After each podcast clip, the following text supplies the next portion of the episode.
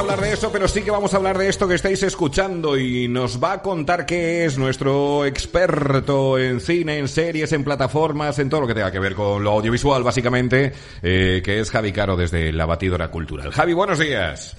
Muy buenos días, Miguel, ¿qué tal? Muy bien, bienvenido al programa. Tengo dos preguntas que hacerte. Una, hoy en el programa estamos hablando de déjà vus, déjà vis o como quieras llamarlo. Vale. Es decir, esas cosas. ¿Tú has tenido alguno en la vida? Pues algunos sí que he tenido, la verdad, así que no te voy a mentir, sí. Vale. ¿Los recuerdas? No recuerdo, vale. Pero sí que te quedas con esa sensación amarga, ¿no? Rara, ¿no? Vamos a ver. Sí, es una sensación bastante extraña. Mira, en Matrix, en la película de Matrix aparece lo de los déjà vu. Sí. No sé si te acuerdas. Sí. Con un gato y en realidad lo que dice es que es un fallo del sistema. Correcto. Que bueno, vamos a quedarnos con eso. Es un fallo del sistema, es que es un fallo del cerebro, que nos lo han dicho esta mañana. Este es el tema del día, por eso te quería preguntar. Y luego, esto que acabamos de escuchar, ¿qué es, Javi Caro?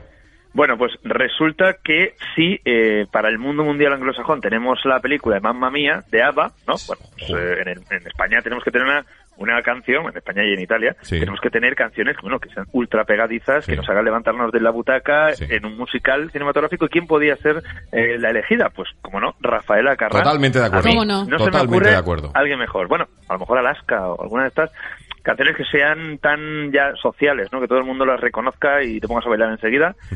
Y Nacho Álvarez, pues ha sido el encargado de rodar esta película, Explota, su primera película, su ópera prima.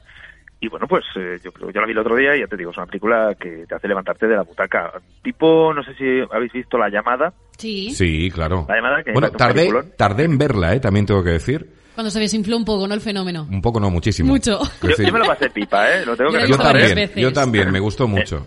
Porque, claro, las canciones eran en inglés, no era lo mismo, evidentemente, pero te ponías allá a bailotear un poco en el cine y el de atrás siempre se cabrea. Pero, en este caso, con Explota, pues en Raffaella Carrà, yo creo que es algo incluso culturalmente más cercano, ¿no? Las canciones de Raffaella todos los hemos escuchado. Uh-huh. Y es una simpática comedia musical. Vale. Yo me atrevería a decir que es más comedia romántica que musical. Que musical, vale.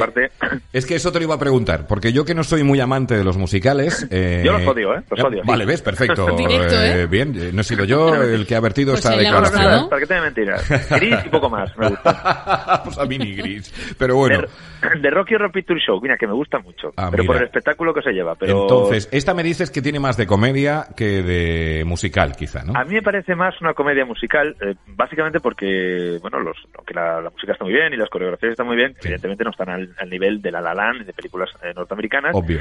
Están bien conseguidas, pero yo creo que tiene más el puntillo de comedia romántica que nos vamos a encontrar. Uh-huh. Además, no son cantantes profesionales los que cantan, así que bueno, pues eso también se nota. Yo creo que desde La Llamada no se veía algo así en España, porque en el otro lado de la cama, no sé si os acordáis de esa película, fue uno de los musicales más exitosos. Que fenómeno, hubo en España. Eso fue un fenómeno. Sí. Se hizo la segunda parte. Que no fue tanto. A mí, bueno, la película me pareció bien. Bien. No. Sin más, ¿no? Es que es verdad, es que tiene razón, Javi, es que fue bien tirando a flojita. A ver, la película era floja, lo que pasa es que fue un fenómeno, yo creo, derivado que en España no había ninguna película, o hace muchos años que no había una película un musical, que además las canciones eran pegadizas y poco más, pero las coreografías eran flojas y bueno, esperabas lirismo, tampoco te lo encontrabas. Y Willy Toledo cantando, pues como que no... Como que no. Era un poco un musical de andar por casa, ¿no? Sí. En el caso de La Llamada, ¿no? La Llamada sí que tiene un poco más de fuste, ¿no? Y tiene un poquito más de enjundia. Uh-huh. Y bueno, pues Explota también tiene bastante enjundia. Está construida a partir de canciones de Raffaella Carrà, como ya hemos dicho. Quizá funciona, como he dicho, mejor la comedia romántica y ese apartado, quien vaya a buscar un musical, pues sí, hay musical, evidentemente, vale. Pero que sepan que hay mucho de comedia romántica, rollo La La Land, uh-huh. Tiene ese rollo comedia romántica que al final, bueno, se va un poquito a otra parte, pero bueno, está ahí. ¿Tú lo has visto? Sí. Tiene ahí un final... Una parte un poco agridulce, ¿no? Que habla más del individualismo y del egoísmo que de otra cosa. Es que yo creo que es el mensaje. El mensaje es ese. Yo quiero creer que el mensaje es ese, pero no vayamos a destripar ahora. No. No quiero destripar la frivolidad inmensa del guión de La La Land, claro, ¿no? Claro. El amor es frívolo, tienen que haberlo puesto. Ingrid García Johansson y Verónica Echegui están, madre mía, es que esas dos chicas valen su peso en oro. Pero es que Ingrid, o sea, yo cuando vi que era Ingrid la que estaba ahí, es que no me lo espero. No te lo esperas, la verdad es que no te lo esperas. Yo tampoco me la esperaba. De Verónica Echegui sí, porque es que, bueno, esta mujer todo lo que toca lo convierte en oro, ¿no? Yo creo que es una actriz muy divertida, muy buena, puedes meterle la película que sea, que bueno, que ella lo solventa perfectamente, con un desparpajo increíble. Está muy bien en sus papeles, aunque para mí la que más brilla de toda la película es Natalia Millán. Natalia Millán, que ya lo habíamos visto en el musical Chicago y tal. Natalia ha hecho musicales, es profesional. Claro. Lo que sucede es que es una secundaria. Y quizá yo, bueno, no sé, a Nacho Álvarez, pues yo le diría que podría haberle dado un poquito más de papel. ¿No? Está rajando, creo que ya... ¿Qué? Estás rajando, Javi, estás rajando, Ya sabes que yo no rajo nunca. No, por eso, estás rajando, Ojo, Pero es verdad que... Ojo que hay un nuevo Javi Caro, No, pero es cierto que cuando ves a una gran profesional... Te da pena quizá que no haya tenido o no se le haya sacado todo el jugo que podía haberse sacado siendo una secundaria, ¿no? Yo es una grandísima profesional de esto y bueno, en fin. Pero ya hace una semana también hablamos de los doblajes en Memorias de Idún, que son cosas que al mal revuelo, ¿no? O sea, actores de doblaje sí, actores de doblaje no. Sí.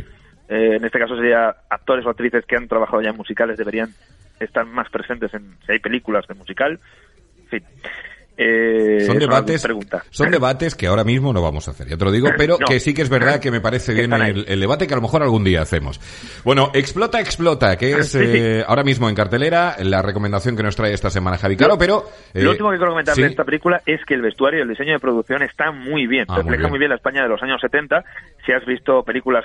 más o menos centradas en esa época, pues verás que está, la verdad es que está muy bien. Yo espero que el Goya a mejor diseño de vestuario y tal, pues sí que esté ahí. Amigo, ya soltaba ahí la perlita. Yo creo que el Goya va a estar por ahí. Bien, vale. Debería estar ahí. Vale. Bueno, ya haremos porra en su momento, no te preocupes. Vale, y ahora nos vamos a una plataforma. ¿Dónde nos vamos? A Netflix, ¿no? Pues nos vamos a Netflix, que, bueno, vio un filón en la película, no sé si la... Ya lo comentamos, de Tyler Rake, que no sé si la pudisteis ver. Película muy dinámica, muy buena, muy de mucha acción, ¿no? Que retomaba un poquito el héroe de acción de los 80. Sí. Y bueno, pues han decidido continuar en ese camino, ¿no? Y en este caso nos vamos con La Vieja Guardia, una película protagonizada por Charlize Theron, que se sale un poquito de lo que la teníamos acostumbrada. La he visto. ¿La has visto? Atención, pon ahí fanfarria. Que se pare las rotativas. La he visto. Habla tú, que eres el experto. Luego digo. Vale, no, yo hablo y luego comentamos. Vale, está basada en el cómic de Greg Rucka y de Leandro Fernández. Cuenta la historia, bueno, de un grupo de mercenarios inmortales que van ayudando a la humanidad. Así resumiéndolo muchísimo. Sí. Es una historia que supongo que tú la habrás notado algo endeble, ¿no? O sea, al final la historia tampoco tiene mucho más. Está llena de acción, de grandes coreografías, como ya he dicho, como pasó en Tyler Rake, pero muy por debajo de John Wick, por ejemplo. Aunque a mí este film, bueno, pues me ha gustado, tiene un ritmo aceleradísimo, donde siempre pues sucede algo, ¿no? En pantalla siempre hay alguna cosa, siempre hay un movimiento. Se hace un poco larga, supera las 2 horas la película, y no hay nada nuevo bajo el sol. Es decir, parece la típica película que ya la has visto 1000 veces o 300 veces. Algunos dicen que, bueno, he leído muchos comentarios que lo mejor es Charlize Theron. A mí me parece que está bien, pero por debajo de sus capacidades interpretativas, porque la historia tampoco da para mucho más. Sí. Habrá segunda parte. Sí. ¿Habrá segunda parte? Habrá segunda parte. Muy bien. Y bueno, como Tyler Rake, ¿no? Que también tendrá segunda parte. Sí. Yo creo que Netflix... que son megaproducciones, de verdad estas producciones valen mucho dinero, pero aún así Netflix apuesta por ellas porque supongo que mucha gente las ve. Aunque luego es cierto que hace películas o series sencillitas como Cobra Kai, aunque no era de ellos, y petan. O sea que tampoco a lo mejor les falta meter tantos dineros y tantos rollos y bombástico. Lo de Cobra Kai, Javi... yo lo he visto, ya lo hablaremos otro día. Porque vale. Esto merece un capítulo solo para Cobra Kai. Solo para eso, ¿no? O sea, lo comentamos un día Cobra Kai. Ya, pero es que no estaba, yo estaba de baja, yo estaba siendo padre. Pero enhorabuena, lo primero enhorabuena te lo iba a decir, pero digo, no sé si lo has dicho. No, sí, lo he dicho, claro, evidentemente, gracias. Vale. Pues tengo que decirte que mientras, acaba de nacer mi hijo, y mientras estaba en el hospital, una de esas noches, sabes que que no duermes mucho, no porque el crío esté dando por saco, sino porque tú no puedes dormir. Estabas viendo. Entonces me puse Cobra Kai. ¿Y qué? Porque no acabé de verla, quiero decir, no acabé de ver ni el primer capítulo. Y mira que yo soy de aquella generación, ¿sabes? Pero cuando vi a Ralph Macchio, quiero decir, que es un señor mayor, muy hinchado, vendiendo coches, claro, pues a mí me dio un tabardo en la cabeza. ¿No te gustó el principio cuando sonaba Poison ahí? Sí, eso sí. Además te clava mucho en los 80, quiero decirte. Totalmente. Y tampoco agobiar, porque la serie, como ya comentamos en su momento, no es una serie que tenga demasiados no aparece todo el rato los 80. Sí, no son flashbacks todo el rato, sí, sí. Pero bueno, ya hablaremos otra vez si hace falta. La semana que viene, de Cobra Kai, claro que sí, que quiero intentar darle un esto. Pero La vieja guardia, ya has contado, yo creo que puedo decir lo mismo y aportar poco a esto, pero sí que es verdad que es una peli, pues eso, pues si no quieres... tragarte las pelis de sobremesa de la 1, Antena 3 o tal, ¿no? Pues te pones esta y te vas a pasar un buen ratillo. Sin más. Entretiene, pero es olvidable, es pasable. Totalmente. De hecho, muy por debajo de Tyler Rake. De hecho, hasta que no has dicho que sale Charlize Theron, yo no me acordaba que la había visto. O sea, imagínate el cómo es de olvidable. Sí, sí, sale Charlize Theron con el pelo corto y de negro, de morena, pero es verdad que sale ella, es la protagonista.